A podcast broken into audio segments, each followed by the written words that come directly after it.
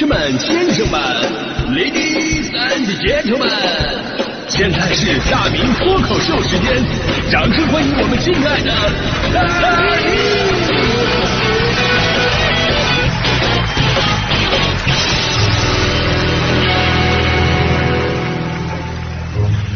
好，欢迎各位来到今天的大明脱口秀，我是大明啊。今天呢，咱们聊的是关于歧视的话题。那么脱口秀，我们重点来说一种歧视。记住啊，今天我的发声将会振聋发聩。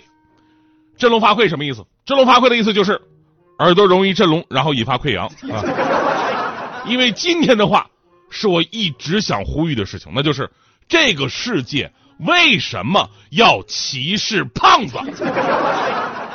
你们很多人可能都没有这种感觉，哪怕你作为一个胖子，可能都没有觉得自己被歧视，但这才是最危险的事情。因为如今其实胖子已经变成了一所理所当然了。歧视胖子啊，我们都知道这个世界有很多的鄙视，而在诸多的鄙视当中，也有一个鄙视链。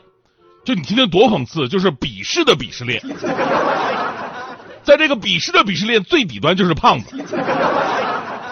也就是说，这两个人呢，可能因为各种的意见不合，比方说地域不同啊、人种问题呀、星座、血型、梅西、C 罗，总之任何有关于歧视的问题，然后开始各种的辩论嘲讽，而在彼此所有的话都说完了，所有的嘲讽都用尽了，一句话都说不出来了，最后如果看到对方是个胖子的话，那么就可以加上最后的攻击，哎，你个死胖子！但是我们胖子却无力回击，哎，你这个身材标准的人。昨天有个关于低血糖的话题热搜，你们看到了吗？话题热搜啊，说的是你在低血糖的时候那些社死行为啊。有的人说，哎呀，自己当年啊低血糖，眼前一片漆黑，然后在倒下的时候呢，对着旁边卖早点的老板喊了一声：“给我个馒头。” 老板说自己做了这么多年买卖，第一次看到快饿死的人。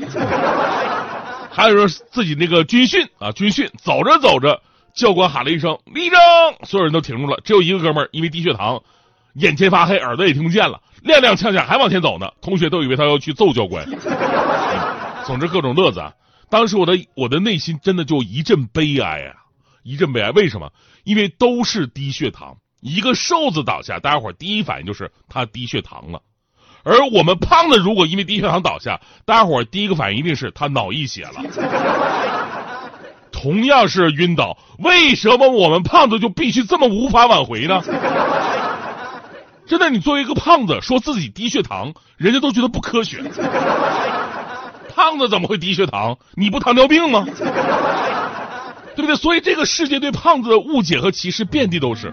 我们拿美国举例子，哈佛大学有一个心理学家在《心理科学》这个杂志上发表了一项研究，调查了二零零四年到二零一六年十三年间四百多万份美国人关于歧视的数据。就显示了，在过去十多年十多年的时间当中，美国人对年龄、残疾、肥胖、种族、肤色和性取向观念的一个变化。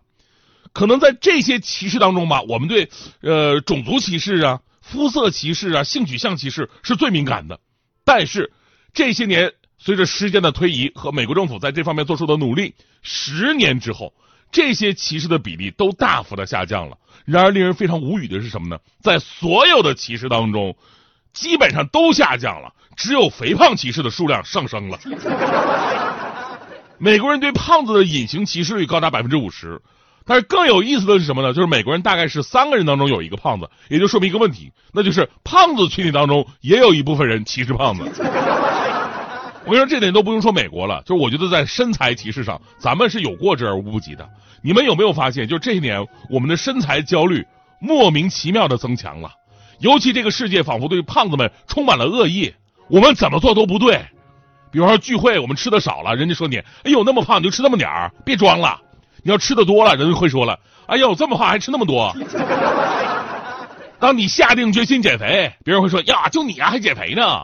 然后你不减肥了吧，他们说，哎呦都那么胖还不减肥啊。冬天你穿的少了，他们说脂肪多就是不怕冷啊。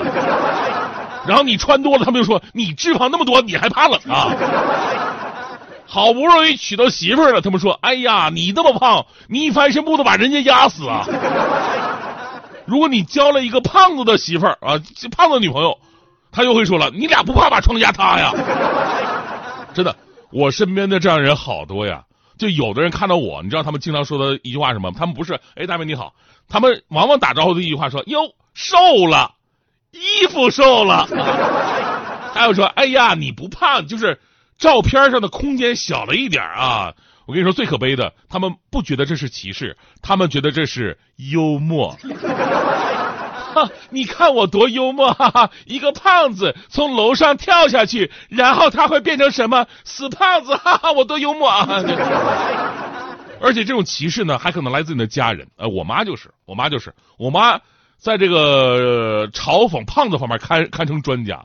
就那天，我妈突然给我发了一条微信，我一看，啊，我妈告诉我千万不要久坐。我以为我妈是要告诉我久坐的带来的身体危害。结果第二句是你这身材久坐椅子会塌，胖子就是活该用来被调侃的吗？亲情都不复存在了吗？啊！每次他们调侃我的时候，我都会拿一个小本本记录下来，然后当成脱口秀素材。别说还挺逗，我们胖子就是这么心胸宽广，以德报怨啊！我跟你说，这算不错了。你要是要到那个互联网上，你去看一眼，那更可怕。互联网上网友们是不需要用幽默来伪装自己的，他们对于胖子的攻击无比的直接。你随便翻看一下那些胖子们的博主，尤其是那些吃播，网友们在下面的评论都是：怎么还没吃死你啊？这就是你的最后一顿了，很丰盛是不是？啊，那谁已经吃没了，下一个就是你。而且问题最严重的地方在于。绝大多数人并不觉得嘲讽别人肥胖是自己的问题，而是胖子本身的问题。你们连自己的身材都管理不了，你们还能干什么？我们说你怎么了？谁让你是个胖子？亲爱的们，这其实是个流氓理论啊！歧视就是歧视，它不会因为歧视对象的问题而改变歧视的本质。歧视本身才是最大的问题。昨天我看到一句话是这么说的：偏见和歧视是成本最低的优越感。热衷于这种低成本优越感的人，内心该是何等的穷酸！当然了，除了嘲讽啊，有很多人的想法就是：哎呀，我们也是希望肥胖的人从此立志减肥。但是，我觉得很多人可能搞错了一个问题，那就是肥胖本身不应该被污名化。我们提到肥胖，就好像啊是一个特别羞耻的一个问题。昨天我还看到有女生说呢，哎呀，在我们女生群体当中，胖女孩总是遭受到各种无端的羞辱和嘲笑，总是会成为男生们嫌弃的对象。相比之下，胖男生所遭受的恶意就会少很多。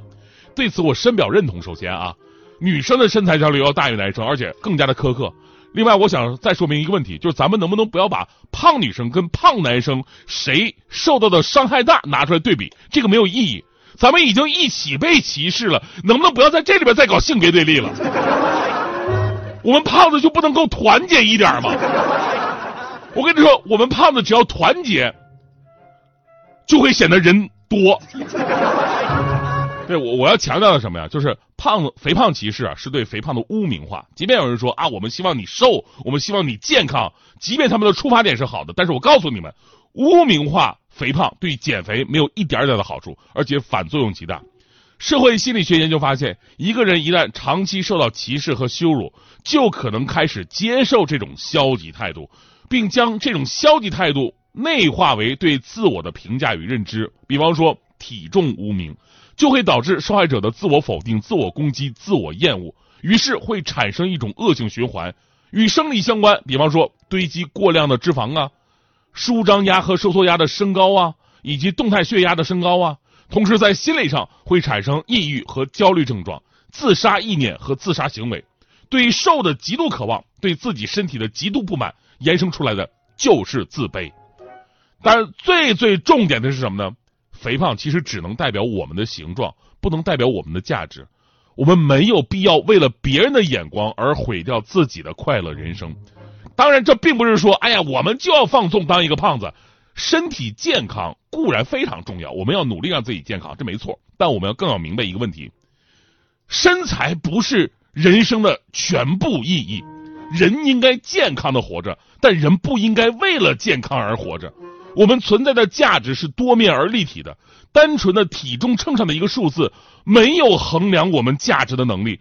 这才是如今我们认知当中的一大病态。尤其很多女生现在执着于外形、颜值、身材，她们每天看的最多的人就是镜子里和照片里的自己。